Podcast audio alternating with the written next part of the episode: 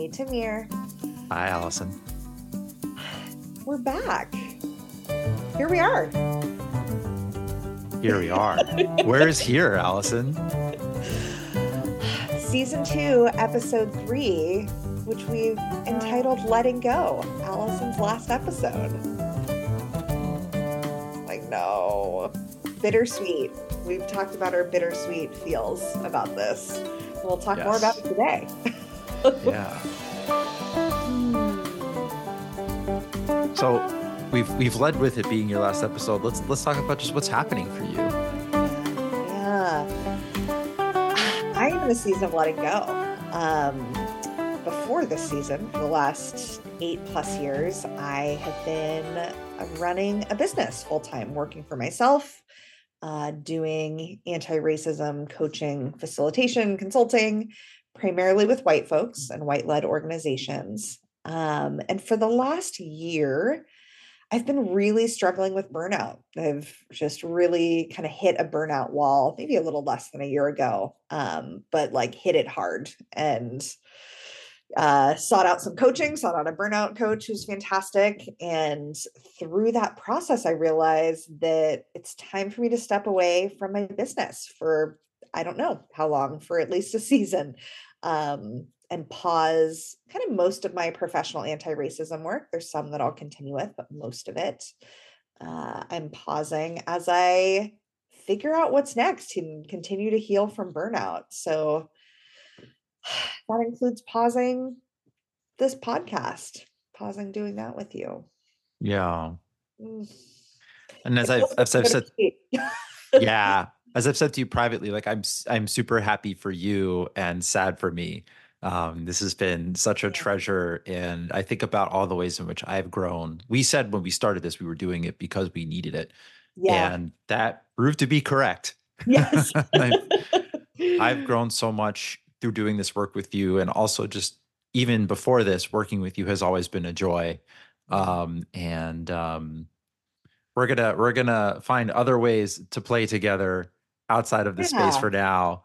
Um, yes. We've got some some fun things planned that um, maybe we'll tell you about later. I don't know yet. Um, and then just so folks know, I'm doing some thinking about what's next for the pod. Is it in it together with another co-host? Co-host? Borscht? Words? Is it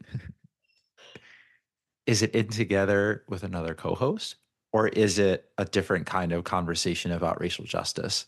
Um, so look to hear more from us about that.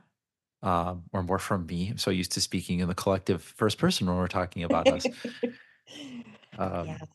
I'm so- excited. I'm excited to see what you will carry this on to become. And I'm excited to support it whenever it looks like. Yeah. So what what did the letting go process look like for you? Oh my gosh. And I know you're in a season of letting go too. So I want to make sure after I talk, we talk to talk about some of the stuff you're letting go of. Sure. Um, the letting go season has looked like holding on with a stranglehold grip to the things that I've been doing for the last eight years. It the season has started uh, by a lot of this last year just holding on um, for dear life. Because if I'm not doing this, what am I doing? I don't have a next plan, a next step. Um, I don't know what comes next. So I think because of that fear and because of like, I don't know, I I believe in this work. I feel like I'm pretty good at this work. Yeah, I've held on really tightly to just kind of keep doing what I've been doing for the last many years. And I felt pretty resentful. I felt pretty miserable. Um yeah, the holding on has not it's not been not been the way forward. And it took I think it just took a while for me to accept that and then really Mhm. start where I am now is like truly letting go and saying, okay, I'm gonna move away from this work, even if I don't have a plan, even if it's not that logical. I know kind of inside myself in my Mhm. heart that it's what I need to do. Can I can I ask you one more question? Sure. Yeah. What was the conversation with yourself like around what kind of anti-racist does this make me if I'm not, you know, working with white Yeah. people, if I'm not doing the pod anymore? like where does that leave me as an ally as a i know you don't use that word to, to describe mm-hmm. yourself but like as a, an, an agent for racial justice i am in that right now. I'm in thinking about that right now. Um yeah no i think i think i'm trying to be curious. I'm trying not to go into like self judgment or shoulding myself. Um i'm trying to get curious about what is this next season of allyship of you know standing up for racial justice uh, look like for me? Mm-hmm. and recognizing that you know i was engaged in racial justice before i started a business and doing this work professionally and so i can be engaged after it like this is it this is the way i've been doing anti-racism work is only one of a multitude of ways so i'm curious and i'm I don't know, I guess like cautiously optimistic about like what what it'll look like next and kind of starting to look out for opportunities of what it could look like. Mm-hmm. Yeah, I could definitely see myself going down a road of like shame and like, like I could see that being a possibility, but I'm just I really intentionally don't want to go down that road because I know it's not I know like shame and guilt are not great motivators yeah. for folks to take action, right? As we've yeah. talked about. Yeah and and as we've talked about many times there's so much messaging out there that says if you don't do this mm-hmm. you're part of the problem yeah right and that's like a very binary like rigid way of looking at things there's so much meaningful work to be done yeah for justice and a lot of it is something that like no call to action might have thought of explicitly right yeah. like the potential for creativity for co-creation um, for just plugging in in a different way and I I have to believe on the one hand, I think there's a a time and a place for just doing a thing that needs to be done, right? Mm. Like we've been in a moment, we talked about it in a recent episode, right? There's genocide and ethnic cleansing happening in the Middle East. Yep. Sometimes you just go to actions. If you can plan mm-hmm. them, great. At least show up, right? Yep. And do what you can. And I think there's something to be said for following your energy. Because mm-hmm. I think like when you're like you were talking about forcing yourself to do stuff and dealing with the drag of oh i don't want to do this i don't have the energy so drag oh my gosh yeah, yeah, i'm i'm right there with you like it's just for me it just became untenable that like yeah. i can't i can't make myself keep doing these things and like for i can't force myself to do it right yeah. and so then yeah i really don't want to go to any further down the road of being resentful of anything related to this work so yeah yeah yeah. And that kind of resentment has an impact, right? Like if you force yourself, 100%. I went to a meeting recently of a group of people I love working with, and I was like mm-hmm. half there. I was mm-hmm. talking to, to one of my my colleagues yeah. last night. And it's not because I didn't want to be there. It's just like I couldn't yeah. be fully present. That impacts the group. Totally. Yeah. Like it's it's a disservice to everything. It's a disservice to ourselves. Yeah. It's a disservice to the work that we're trying to do, the people we're trying to do that work with. Like it's just not, yeah, it's not yeah. not a good look. and like I don't I'm not super familiar with this literature, but I understand that there's a lot of literature out there that talks about the limitations of willpower. Yeah. And I used to be like a serious willpower person, right? I worked mm. 12 to 16 hour days, wore it like a badge of honor. And my inner monologue was like, come on, come on, dude, do one more thing. And I was not this nice, right? Yeah. You can imagine. And it came from a place of worthlessness that like the next thing was going to make me worthy. And for years, I didn't realize it. And I produced a lot. I wasn't very nice. Mm. I wasn't very kind. I wasn't very relational. Um, and yeah, probably didn't enjoy yeah. working with you in that period, right? That like, is accurate. That is accurate. A lot of people respected me, but didn't like me very much. Um, and that was well earned on my part. So, like, all that is to say, like, willpower can be useful perhaps in short bursts or on specific things, but I don't know a lot of people who live a life organized around willpower and still alone and still do good work. Yeah. You know what I mean? For the long term, exactly as you said, right? Like, it's that can be, it's like a, I don't know. It's like an energy drink or something. I mm-hmm. want to be drinking them all day long every day. like if I, yeah. if I need to pull all night nighter every now and again, I can lean into that just sheer willpower. But like, yeah. that's not a sustainable thing for me. Yeah. And I mm. think like there's some discernment for us as white folks around when are we feeling pulled to move in another direction and yeah. where are we just defaulting to comfort? And it's a fine line because I actually I'm starting to unsubscribe from this from the idea that this work is inherently and always uncomfortable. I think there are Mm, parts of it mm, that are there are seasons of discomfort, mm, but the idea that we're always going to be uncomfortable and like by extension we're always going to feel kind of bad is a mm, thing. I don't know if I've let go of it yet, but mm. For years now I've been operating with this sort of like inner hall monitor almost that whenever Yeah. I start to feel too easy or like things are too straightforward, it's like, oh, but you might be causing harm. Mm, I'm just like, I mhm. feel pretty done with that. I'm tired of it. And I don't know that it makes my work any better. And when I think about the people in this work who I'm in relationship with and people of color specifically, like none of them want me to show up that way. They don't act that way towards me. So it's it's not ref- like what is it actually reflective of? It's reflective of I a think, fear yeah, of causing harm and being a piece of shit. Sorry, go ahead, Alison.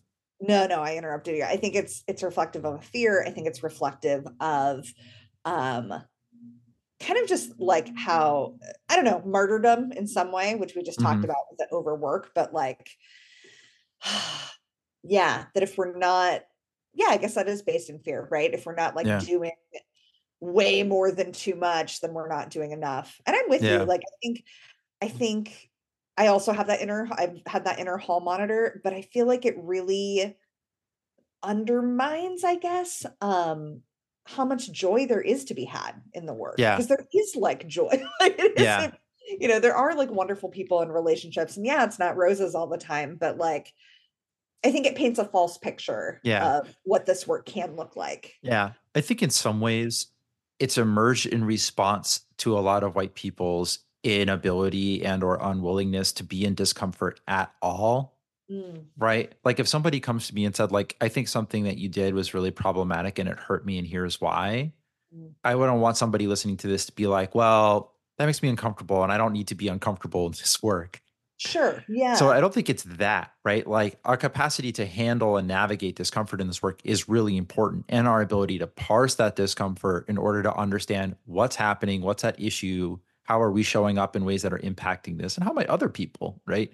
It's more to get out of this idea that if the work isn't uncomfortable or you don't feel bad, you're doing it wrong You're and you're probably Yeah. being a bad white person. And I just think that kind of self-flagellation, like I was raised with that kind of self-flagellation, you know, every year, high holy days, grow up, beating my chest, conf- like Yeah. repenting these sins that I've never done. It's a Mm, really weird thing in that my particular, I don't know if it's my particular Orthodox upbringing or what. mm. Um, and it's just like it's a weirdly familiar and almost comfortable place to be in. And I'm I'm letting go of that. I'm I'm sick of it. I don't think it makes me better at the work. It makes me want to quit the work. If I'm being really honest. That's no what what what's the what's the point of that? Yeah. Yeah. We need we need you in the work. We need us in the work in some way or another. But I'm glad you brought up the kind of piece around discernment. I think this gets into some rigorous questions around am I avoiding just kind of, I don't know, run of the mill discomfort, like kind of the Mhm. just kind of everyday discomfort of doing this work, just like Yeah. we'd find in any work, or am I really being called in a different direction? And and I've I've really been wrestling with that. Yeah. You know, because like the work's hard on a good day. Like it, it often is Mhm. hard, right? Like Sure. it's you know coaching facilitation it's yeah can be can be challenging um yeah but I, I really landed in a place upon a lot of reflection and looking at like where i was feeling resentment or frustration that it it doesn't feel like i'm just avoiding the work like the, No. the, the work actually hasn't changed right the work is not really any harder or easier than it was two years ago five years ago eight years ago for me but I have changed. Like I Mhm. am different. And I'm still figuring out how I've changed. Like I don't have like a great like this is how I'm different. but Mhm. That's kind of yeah, taking a step back and kind of almost looking more objectively at the work I'm doing and my feelings Mhm. as I'm doing that work has helped me realize that no, it's not I'm not like any more or less frustrated with people, organizations, you know, issues that come up. I just I don't know. I'm not called. I'm not called in the same way that I was Yeah. or I think I, I do think there there comes a point, right? So let's say this goes on for a year, yeah. right? I imagine you might ask yourself, okay, so I haven't figured this out yet, but I should probably be doing something. Yeah. Right. So what can I do? yeah. yeah. I think this is this is where like, and I think for most white folks, sometimes that kind of uncertainty or that kind of gestational period where you're growing into some new version of yourself and how you show up in the work changes can mm-hmm. lead to checking out. Yeah. Right. And it's hard it's hard to it's hard to stay in it a lot of the times as white people in a regular moment, right? Like momentum mm-hmm. is a thing, but we can always go back in the bubble up yeah. to a certain point. Um, yeah. So I think that's a thing we have to guard against, but Absolutely. not doing it in a way that's about shame, but about like if this is if this is really something I'm about, then mm-hmm. how am I how am I living into that? Right. Yeah. I don't necessarily have all the answers, but like what can I do just to stay in it, just to keep in the rhythm of it, to keep some momentum? I find that I when I start to feel disconnected, getting together with folks who do the work is really a balm for me and it helps process and just like get back to some clarity. Yep. Yeah. Um I'm curious what you're letting go of. What is kind of letting go look like in your world these days? You're not I'm letting cur- go of pod. You're not letting go of professional racial justice work. So um I don't know what I'm letting go of yet. I think. I I'm going to be really unvarnished and talk about some of what I've been thinking about the pod. So I think there's there's a couple of different directions that I could see it going. And one is, like I said before, we keep talking about white allyship with another white co-host, right? Mm. Um, and there's still valuable stuff to be talked about. It's still relevant. People, you know, people I meet around town are still telling me about some episode they listen to, which is really cool. And for for mm. all our local listeners, I love you. Thank you. See you soon. Um, and then I think about In It Together, a solidarity podcast with a multiracial group of hosts talking about issues and how we engage with one another in this work. Mm. But I think one of the things that I'm starting to feel dissatisfied with is like I came into this chapter of my professional life, like outside of this pod, my work focuses on helping groups create the relational conditions that let them take on white supremacy without falling apart in the process.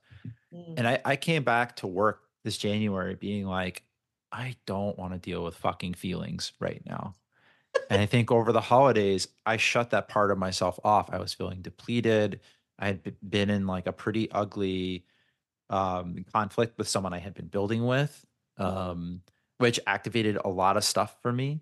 Um, and is also like bringing up some stuff I'm letting go. But part of it is like, how much do I still want to be working with people who aren't necessarily touching people's lives directly, hmm. but are then, um, and then like in organizations where we're not working directly with communities, we get caught up in a bunch of weird stuff that takes on more weight than it should because we're not connected to real lives of people mm-hmm. outside of the organization. Your colleagues have real lives, right? But like it's not the same. Um, and there's a part of me that's been feeling an aversion to that. Hmm. And I've been coming back to like is this is working with the folks who are movement adjacent still where I want to be. Um, mm. I think there's I'm leaning towards a yes and just coming back into it.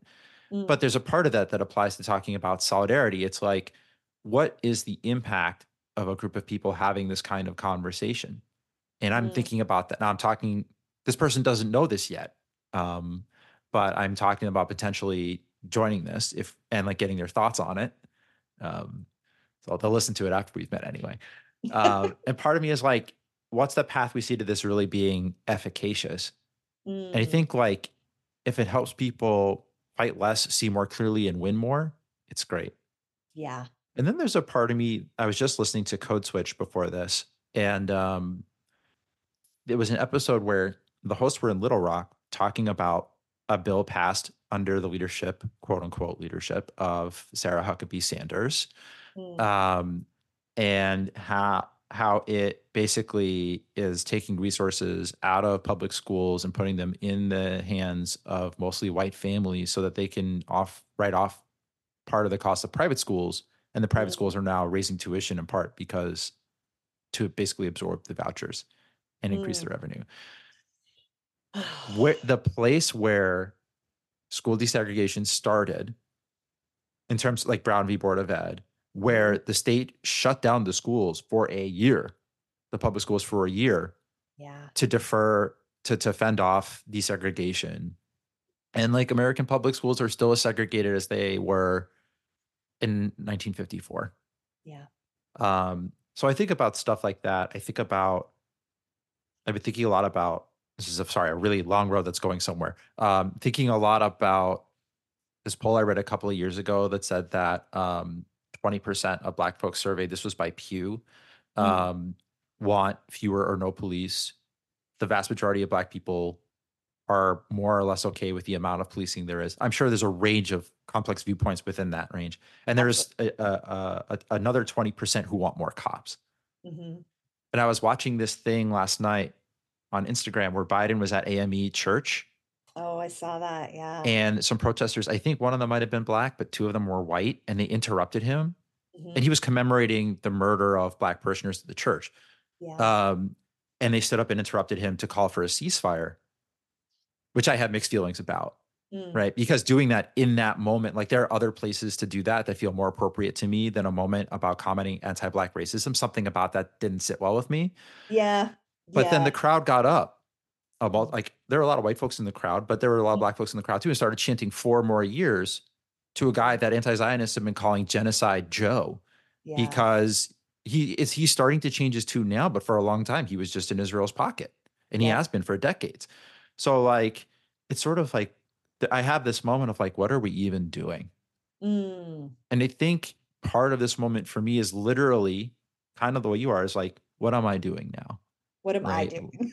What am I doing? me. Like, yeah, Yeah. no, what am what am I doing and to what end, right? What does it really mean to help somebody make their life better? Is that even the goal?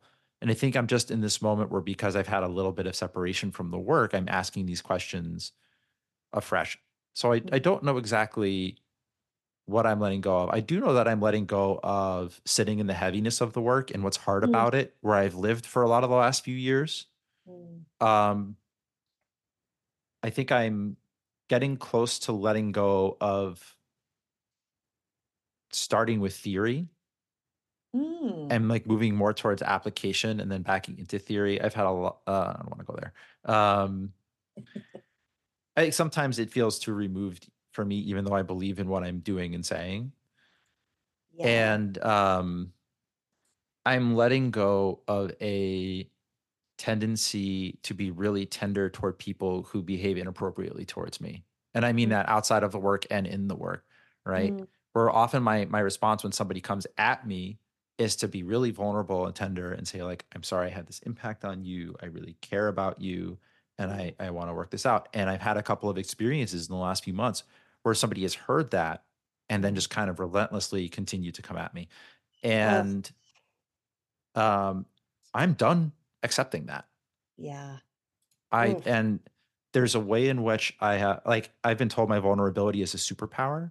Yeah. And I think there's a part of me that has lived too much in that vulnerability and that Mm. I want to work in service to something else. I want to lean more into what it's like to actually be doing this in a way that embodies where we want to go. Mm. And like again, I want that to be less theoretical. Like like we can't theory our way to policy alone, right? Yeah. Like there's people in my town who are struggling right now and how are you making their lives better regardless of what their political analysis is. Yeah. So that was a whole lot of stuff I just said. Please That was jump a in. lot of stuff, but what I got from that is that you're pushing back against this work has to be hard and miserable and like leaning Yes. more into what is enjoyable about the work. You are leaning away from theory and really kind of pushing into application. Like what are we doing today that is, you know, making a difference in the lives of folks? Those are the two main things I took away. Yeah, Mm, I think that's right. I think Mm. that's right. And those are those are pretty big shifts for me. Yeah. And so to come back to the pod, right? And thinking about like we're talking about solidarity, it's like, what exactly are we talking about? Mhm. You know? Um, and I think And I also hear you maybe wanting to think more expansively about that. Like if the future of the pod is like a, a multiracial set of hosts or guests, and like, yeah, solidarity maybe in I don't Mhm. know, maybe solidarity around different topics too beyond racial Or maybe justice or you're not maybe sure? it's actually maybe it's not really about solidarity. Maybe solidarity is a part of it, Yeah. right? But like there are conversations about building multiracial political power, Mm. right? And part of that is about the ways that we're fighting each other, but maybe that's not the only focus. And there are there are really good podcasts about this now, right? Deepa Iyer has a podcast called Solidarity Is, which gets into a lot of very practical stuff about how folks have organized. It, it feels like a podcast for organizers. So Yeah. this is getting y'all way in the sausage right now. If you have thoughts about this, the email in it together podcast at gmail.com is still up. Please send them our way. Um, and Yeah. yeah, um, I guess I'll I'll leave it at that. This is you may have guessed. This is our most unscripted episode outside of those coffee breaks we did last year. Um, so I came in not knowing what I was going to say. So some of what you're getting is what Alison has gotten during our regular calls in terms of thinking out loud. Oh, we spitball. We spitball a lot. We do. It's fun. And I want to say one of the things that's felt really good about doing this work, Alison has been doing it with you. Every time we come together, I think this is true for both of us, right? Coming in Yep. a shitty mood and just like by the end, just feel so much better. And I'm gonna miss that. well, we're gonna stay connected in other ways, as you, That's true. as you alluded to. We're figuring out what that's gonna look like. Should we should we talk um, about the thing we've talked about? Sure. So, yeah. Uh, We've been talking about doing some some friend accountability around growing mushrooms. And to the many DEA agents who love this podcast, no, we're not talking about the fun kind. We're talking about like the healthy kinds. run of the um, so- mill cooking mushrooms. Yeah. You mentioned wanting to start growing them. It's something that's been on my mind. I'm starting kind of a big gardening project with my partner. So yeah, I think we're gonna have some like mushroom growing check-ins, which yeah. Which would be a whole different kind of check-in than than the ones we've had over the last. This should be years. fun. In it together, a mushroom growing club. Um Only if there's a pun about fun guy. ugh, I'm already a fun guy, okay? Um what was I gonna say? Um hashtag shroom club. hit us up. I have a friend who actually has a uh, has had a podcast about beans oh, I love that. called the Daily Bean, and every day for I don't remember how long she was just like she had like a little snippet of information about some bean. Wow, that's a lot of bean information. I love. I just love a niche, a niche thing like that. It is definitely niche.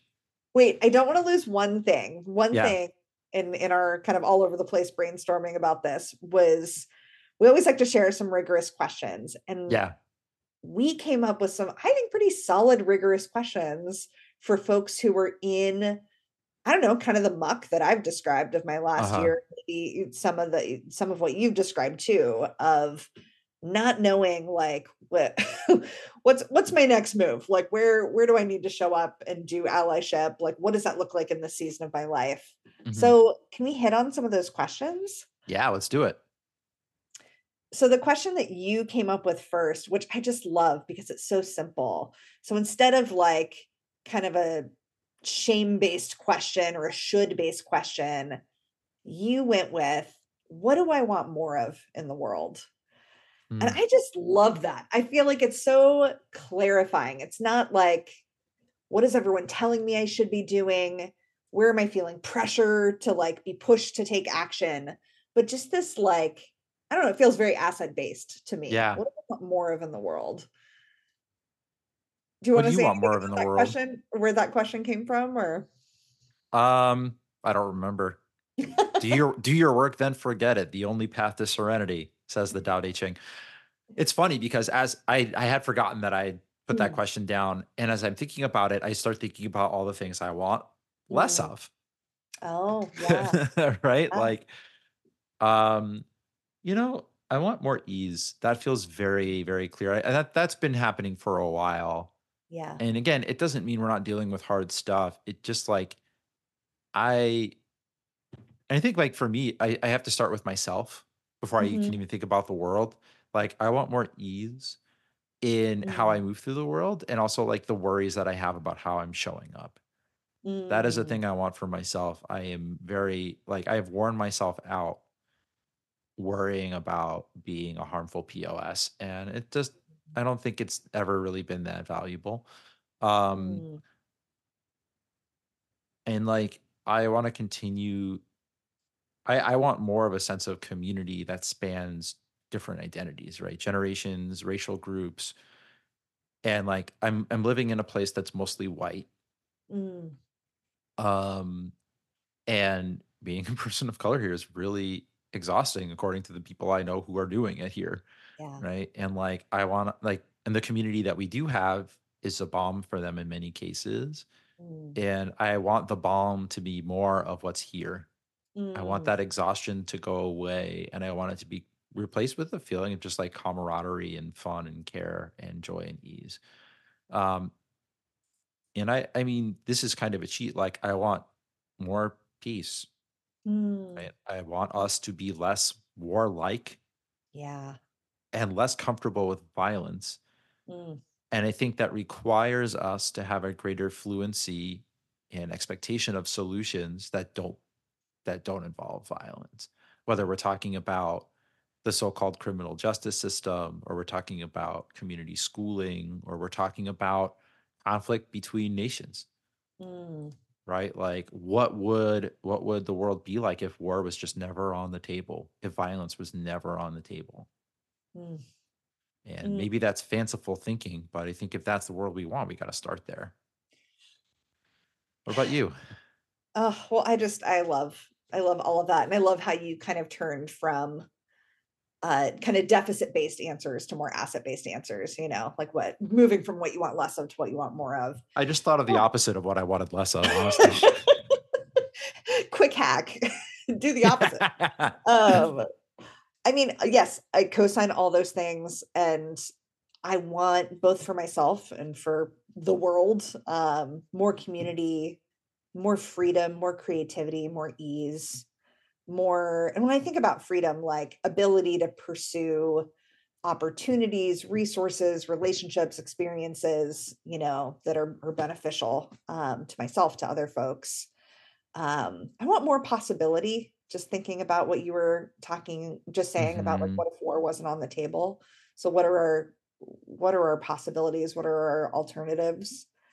Um i want more of this question. I want more focus on building the world that i want to be a part of versus pushing back against the world that exists. And we need both like i'm you know Yeah, we can't we do. only live in the future and only in possibility but i think i think a lot of times progressive folks often Mhm. can get caught up in just being on defense all the time Yeah. um And and developing an oppositional mindset too, right? We're like exactly we we're animated by a sense of indignance with the things that are wrong. And so that's where we direct our energy. yep yeah as opposed to being animated by the possibilities of what could be and what we need to do to get there and Yeah. again we, need both but i feel like a lot of times we sway really far to, Yeah. to being on defense instead of And on offense I just want to say like and even even that language, right? Are we on Mhm. offense by building what we want? No, we're actually getting out of the game altogether. Right? True, true. I went just sports. I went sports, and I need a whole other metaphorical set. I, I want to say like for for white folks who are listening to this be like are we just centering whiteness and white comfort in this i don't think so because there's lots of activists of color nationally known leaders of color who are saying the same things Mhm. about predominantly bipoc excuse me movement spaces yeah. right that if we're not also focused on building and embodying what we want Mhm. um, then we're in trouble. And I Mhm. think like movement organizations, movement adjacent organizations, and that's where I spend most of my time, right, with movement adjacent organizations, are are suffering from this kind of like everything's wrong, and so we can't move forward, and it's miring us down. And there's a lot to unpack about how that's playing out. But I don't think that feels good for everyone. I do. I just think there's something to be said for feeling good and doing this work. Yeah. Yeah. Yeah. I'm glad you named the white comfort thing um, in terms of this. And yeah, it makes me think about how inspired I get by folks of color doing abolition work, doing like Mm. prison abolition work. I feel like when I think about who I'm learning from and kind of who's at the forefront of building a future that doesn't yet exist, they they come to mind. That's a group of folks Yeah. that come to mind that like folks that are both imagining and creating um, practical resources for not engaging with the police, for alternatives to imprisonment. And like Yeah. that's I mean, yeah, I- I think that has been unthinkable and is still unthinkable for a lot of folks, but they're making it thinkable. they're making it Yeah. a possibility, you know. Yeah. That I will say abolition is one of the topics that I'm sad we're not going to get to um, on our list. We've been wanting to talk about it for a long time. Um, I've been thinking about it a lot here, right? Because Mhm. like, and I, I'm thinking about. I I know a couple of people who are interested in doing abolition work here. There's not a big group. There are folks here that are working now in sort of more the military industrial complex Mhm. that have picked up. I don't know if they started or picked up steam with what's been happening in Palestine because there's actually Okay. a lot of weapons manufacturers out here. Mm, Yeah.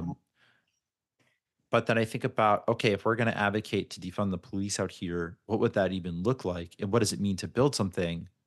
And then mhm. I think about the idea that policing is itself criminogenic. That just the fact of police officers being there creates crimes where there was no crime Mm, mhm. right? And the more policing there is, the more crimes are generated because there's somebody there to decide that an infraction has occurred Yep. or invent one because they can.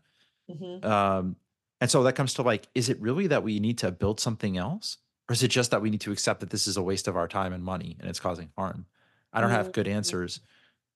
But I do think like, who are you going to call if something happens? Sure. It's not an unfair question. I don't at We don't really have another answer. Right. And what do feel like practical answers?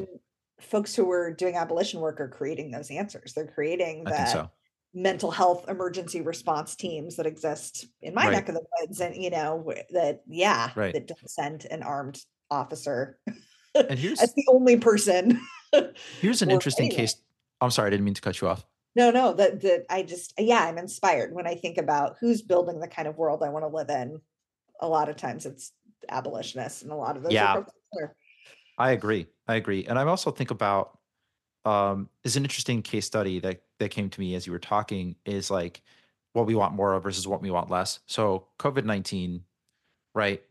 A global mobilization of resources to deal with a disease that killed millions of people. Mhm. Policing as an institution has harmed significant percentages of our population. right? At, at literally a population level. What's the stat that like a third of black men have been incarcerated in their lifetime or will be? Like that's fucking wild. That is Yeah. what like 3% of the American population and that's not even counting the ways that criminalization impacts other communities of color and white people. yeah Um and the compound effects of that. What if we like that's also a, a case of what, what some call slow violence, right? So the pandemic is fast violence and then it kills a lot of people really fast Mm, right and policing is like embedded in and we don't notice like the i'm sure it actually works quite quickly if you're caught up in it yeah but like we don't really notice it right if you're not in it but what would happen if we were like this is a national emergency and we're going to devote meaningful resources to answering that question of okay what else keeps us safe yeah and then like how do we resource that Yep. Yeah. I just love this question of yours. What do I want more of in the world? Hmm. Oh, that's still the first rigorous question isn't it what are the other questions Well, the other ones I have noted down are we only had three, but I think they're solid. Where is my energy best used? So, really Mhm. doing that kind of personal reflection, which again, I'm in the midst of right now, of like, I have, as a human, as all humans, I've got skills, resources, experiences, identities. How can these things contribute? How can I contribute these to what I want more of in the world? Yeah, it's a good one I love how we had so much to say about the first one and this one. We're like, yeah, that's that's solid. it's pretty straightforward right um do you want to do you want to go ahead I was going to say the third one is just what's a first step I can take? Like recognizing that, you know, there isn't always a perfect first step, but like if I know what I want more of in the world, if I have a sense of what I can contribute in terms of skills, energy, resources, what do I do with that? What's one step I can take and how can I gain information from taking that first step that will lead to taking future steps. Yeah. And you know, going back a question, I think we did an episode sometime in season one about the ways in which we can like treat ourselves as we're like special in like a pejorative way by mm. not being willing to do basic things. We're not saying like if you're a I don't know, a professional yoga teacher and mm. like that's how you're devoting all your energy that you can't also be useful by helping to like do grunt work to organize a protest. Sure. Yeah. Those two things are not mutually exclusive, but it's like but I think about how I can apply my full life force or much of it right to this work in a meaningful way. What does that look like mm. for me? And it doesn't mean what am I above, right? And I think that's where a lot of white folks like, you know, they a lot of white folks like want to steer the ship, but they don't want to like swab the deck. And that's mm-hmm. not a good, it's not a good place to be. Mm-hmm. Um, so I just wanted to, to offer that clarification. Yeah. No, I appreciate that. Mm. I think mm. the, the first step, I think, in talking about all this is like really listening to ourselves yeah and practicing some discernment around like what's happening inside me around how i'm feeling about this work yep i know some people who've gone too long without asking themselves those questions and they're not enjoyable to work with in this work and like people appreciate them because they carry water and they also resent them because they're often dicks mm-hmm. right? yeah and like that's not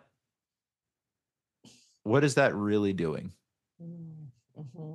so i think just like checking in with ourselves about where and like what like how our energy is what like what it's like where it is and yeah. where does it want to go there's a level in which that becomes sort of like the whitewashed like spiritual industrial complex but there's like a level short of that that's still holding a commitment to moving justice work forward yeah well, and I think it's what we do with that, right? If you just stop at the introspection, if you stop at the dreaming and the mm-hmm. introspection mm-hmm. and make it all about you, right. and don't take action in service of other people in the world that you're right. trying to build with with and for other people like yeah it totally becomes just kind of a you know a, a personal self-help project totally uh, yeah like one of the things about like the mushroom thing is i have this like pipe dream that like if i really just gets like if I really just fed up with doing justice work, I'm just gonna grow mushrooms and like I'll find some way to make that about justice. like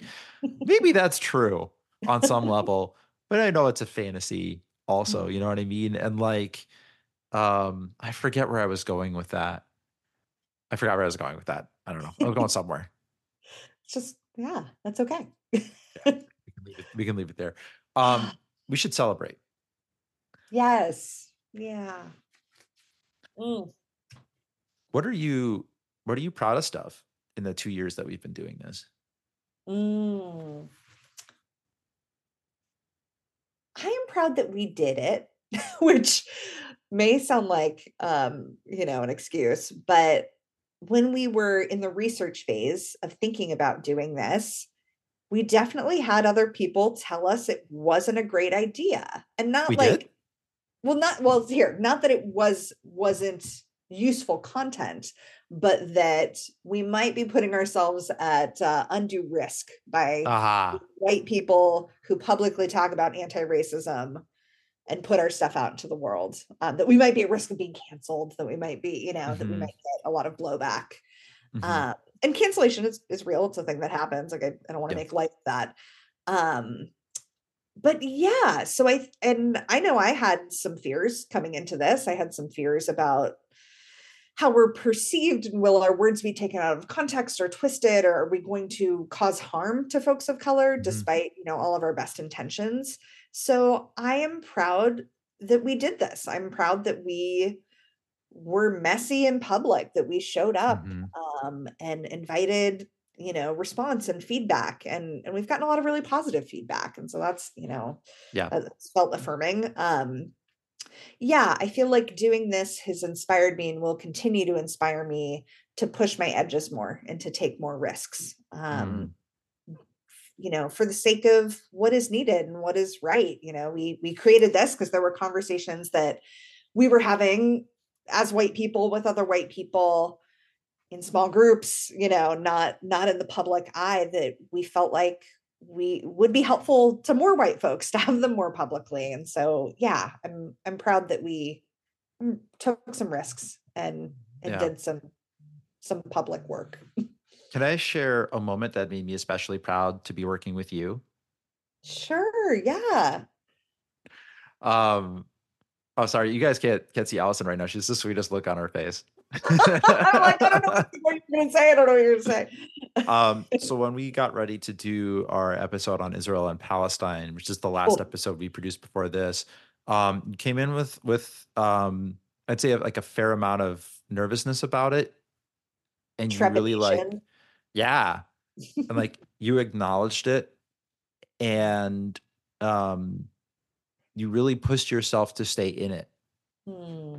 and not in the way that we were talking about before where it's like you're going to make yourself do the thing because of what you should be doing because there was a part of you who felt like that's where you needed to be And it was and the right something thing. to offer it It was, was the, the right, right thing, thing. It felt like it was in my integrity and the right Yeah. thing to do, even if it pissed people off, even people, if people misunderstood me or tried to misunderstand me. Like, Mhm.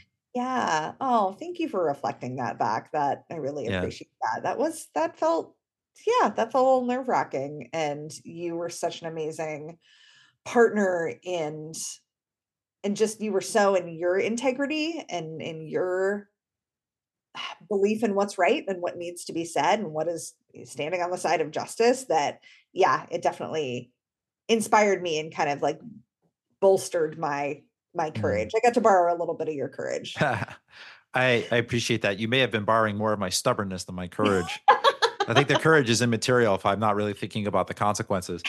Um, fair, fair enough. I'll say I'll say for me that episode may be the single episode that I'm the proudest of.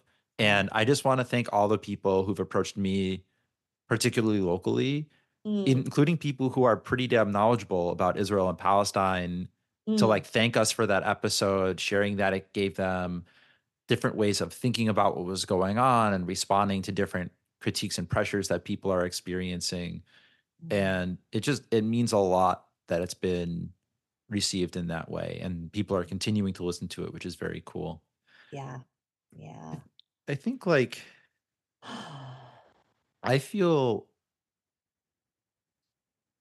i feel proud of the way that i've grown i may have said this earlier i just i feel proud of the way that i've grown through doing this and i came into this in a pretty fragile place Mm. listeners may may remember that this this podcast started based on a set of questions alison and i put in a proposal that we didn't get um or like scary project. scary Yeah. questions that white people ask ourselves when nobody's around Mm. um and there were things that became future episode topics like how do i know i'm really an anti-racism and not just performing um, Mhm. are all my friends of color just placating me as part of a survival strategy in a more equitable world what happens to me and like my career and all these things Mm. and we we didn't start the pod to answer those questions per se but we I, i'll speak for myself i felt like i needed much firmer ground to stand on in terms of my legitimacy and worthiness Mm. as a, a white person in this work despite Mm. and it's grown a lot over the last couple of years too but despite like the significant amount of work which was already more than a lot of white people had put in to develop an analysis and hold myself accountable in these different things Mm. and Mhm. i think i've become a lot more resilient yeah um i've already developed a lot more ease. I'm clearer about what i deserve Mm. right? And that can be tricky but on a basic level like as a human being i Mm. do feel entitled to a certain level of respect and everybody else should too sure right? yeah. Or well we'll call that a hot take. I don't know. That feels maybe a bit overgeneralized but um yeah and just like the voices that were clamoring in my head all the time like second guessing everything i did are so much quieter and more integrated and the pod has been a big part of that. Therapy's been a big part of that. Good friends and collaborators have been part of that. You've been a big part of that. And this pod and the people who've sort of um engaged with with me around that have been a part of that. So I'm just really grateful um to have had this space. Mm. and with you in particular Thanks for kind of pulling back the curtain of your own, I don't know, experience and like sharing kind of vulnerably where you started out and where you are now. And yeah, I feel really grateful to have been a part of that and hopefully to continue to Mm. be a part of each other's growth. yeah what's one thing you want to leave our listeners with? Ooh, that question made me sit back. No one saw. I just leaned back in my chair said, "Ooh," because I oh, that's such a good question. You ask such good questions. Um, the first thing that's coming up for me is that there's a place for you in this work, dear Mm, listener. There's a there's a place for you. Um, and I say that in a moment of trying to figure out what my next place is going to be. Um, so I'm believing it for myself and I believe it for you too. And yeah, I want I want as many people as possible to be plugged into this work, as many white folks as possible, um, specifically. And yeah, I just want to encourage us to to do what it takes to to to find our next home in this work.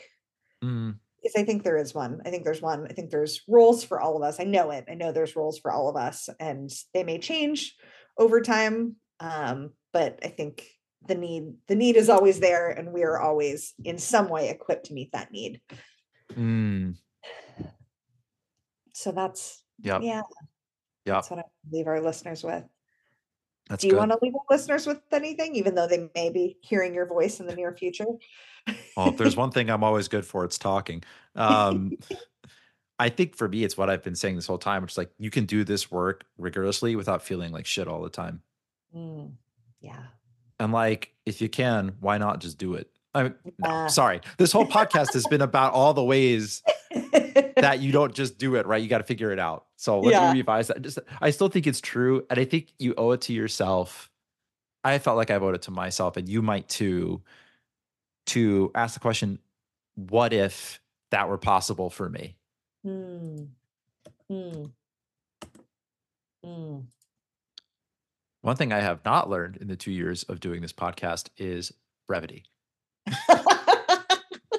maybe, maybe that's what what you'll learn in the next season of your life. Who knows? Letting, letting go of the love of my the sound of my own voice. Maybe, maybe not. We'll see, Ah. friends. Oh, that's so funny. You're the best. You're the Second best. uh, thank you so much, Demir. Thanks for just Thank being you. you and for co-creating this space with me. And like I said earlier, I'm excited to see what, if anything, it becomes. And I'm proud of what we did. Same. And thank you for saying yes. I think that's it. Thank you, In It Together podcast listeners.